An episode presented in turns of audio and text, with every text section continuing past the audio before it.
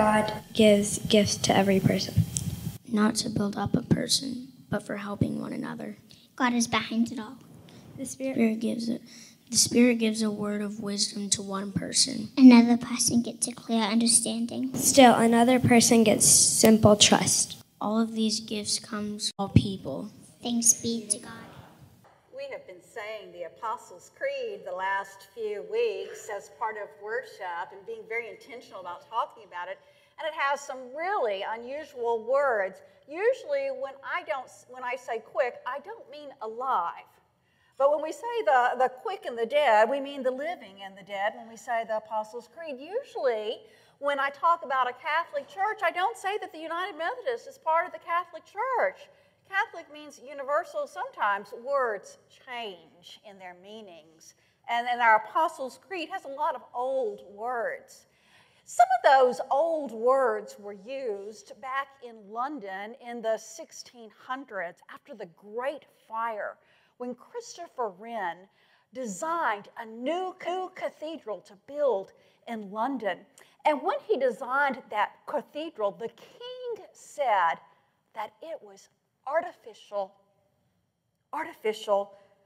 And, and, and, and, and later, when the cathedral was actually built, Queen Anne was the ruler then, and she said, Oh, it's awful. It's amusing. What do you think? What do you think? Does it look artificial? No, but artificial in that time meant beautiful, like art. And does it look amusing? Not really, but amusing meant beautiful to the eyes, beautiful to the eyes. And it was called awful. Awful. Usually, when I say something is awful, I mean it's really bad. But they used to use the word awful to say that, that this, this is something that causes us to have awe, to wonder, and that's a good thing. So, so, so those words that they were using, like artificial and awful, mean something else now. Means, mean something else now. I remember, I remember when my grandmother taught me how to say John 3:16. She told me to say, say it this way: God so loved the world that he sent his only begotten Son, so that whosoever believeth well, I don't use words like whosoever and believeth and begotten anymore anymore. I did when I when she was teaching me that that verse. And you know, sometimes when I'm saying that verse, I still use those words because when I'm saying it that way, it's like I'm still saying the words with my grandmother. And I miss my grandmother and I love my grandmother and it's like a connection between us that we both say the verse that way. And that's kind of what's going on in the Apostles' Creed. When we say words like Catholic instead of everywhere and in every time, it's going on in the Creed when we say words like holy, which just means special to God and for God. It's going on in the Creed when we, when we say words like saints, people who who, who love God and, and want God to work through them. And so we use those old words that we don't use so much anymore because we know we are connected to people long ago who used to say those words because to them they were just the ordinary meaning of those words, just the ordinary meaning of those words. Today, we've gotten to the part in the creed about holy that, that there is, that this, this, that I believe in God the Father who created the world, and, and I believe in Jesus Christ, the Son, who came into the world, and I believe in the Holy Spirit who is working in the world now. And, and, and when we use that word holy, Holy Spirit, and talking about the Spirit, it can be a little hard. I can't imagine God the Father because I have a father and, and I know what it's like to have a father, even though he's not perfect the way God is. But, but I still have an idea of what a father is. And I can kind of imagine Jesus because I've seen pictures and because he was a human person and I know what human persons look like. So I can kind of imagine him. But I cannot at all imagine what the Holy Spirit looks like. The Holy Spirit, what does it look like? I do know, though, that the words that they use in the Bible uh, in Hebrew and Greek, maybe you want to say that Hebrew word ruach. You've got to say it like that, ruach. Can you say it? Ruach. Yeah, yeah, yeah. That, that word means spirit, but it also, it also means wind. And just like you can't see the, the Holy Spirit, you can't see the wind, you can only see what the wind is doing and what is, what is acting on. So, so you might see the branches of a tree wave because of the wind. Or over as you go into that education building and there's pinwheels, you might see, see the wind blowing the pinwheels around and around. And you know the wind is there, even though you can't see it, because what you can see it do to what's in our world. And the Holy Spirit is the same way. We can't see it, but sometimes we can see what it's doing in the world. We like to say that the Spirit has fruits. We can see the presence of the Holy Spirit when somebody shows love or peace or patience or kindness. We know that's the Holy Spirit working in them. Or today we read about gifts, gifts that the Spirit gives. And we know that they're gifts from the Spirit when they're used to build up others. Gifts of the Holy. And so, and so when somebody uses their gifts, they become holy. They, when we use them for, for building up others, that, that's why the Holy Spirit gives them to us. And so, so that, that Spirit is working through us. So we say that the Spirit I believe in the Holy Spirit. I believe in the Holy Church. The Spirit is working through the church. And I believe in the communion of saints, people who are holy. People are holy. That we trust that God, who made the world long ago and came as human long ago, is still working in the world today still working in the day, world today through the work of the Holy Spirit, and we can't see it, but we can see sometimes, we can see sometimes what that Spirit looks like.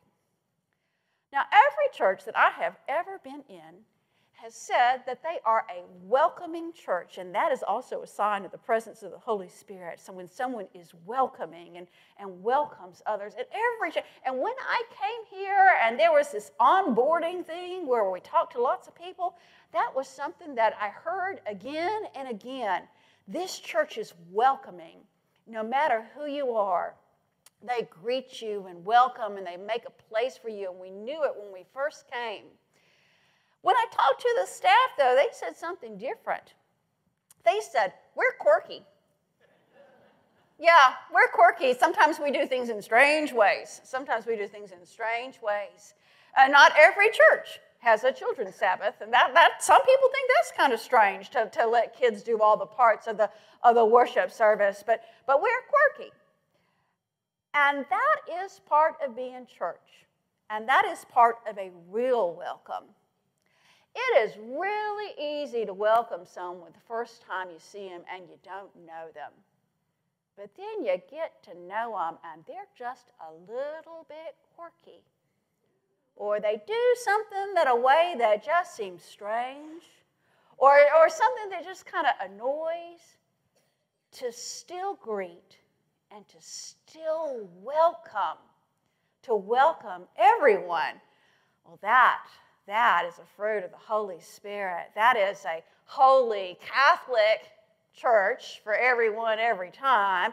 That is a community, a communion of saints, a communion of saints. When I was at this church, there was this lady named, I'm going to call her Miss Susanna, and maybe I'll get the name right during the whole time. I'm, I'm going to call her Miss Susanna. And, and one day, one day, I did a children's sermon and I, before anybody came in the church, I put a sign on the table Do you see what that sign says? What does that sign say? Reserve. That's what they put on tables at restaurants when they say, not everyone can eat here. This is for special people. This one is for special people. People who planned ahead and, and, and, and called in early. And, and, and I put that sign on the, on the communion table, and when the kids walked in, when the kids walked in, they saw that sign and they were just like, What's that doing up there? What's that doing up there? The communion table is supposed to be for everyone. Everyone is supposed to have Holy Communion, not just people who have a reservation. They knew. They knew. And they were, were very upset about it. They were very upset about it.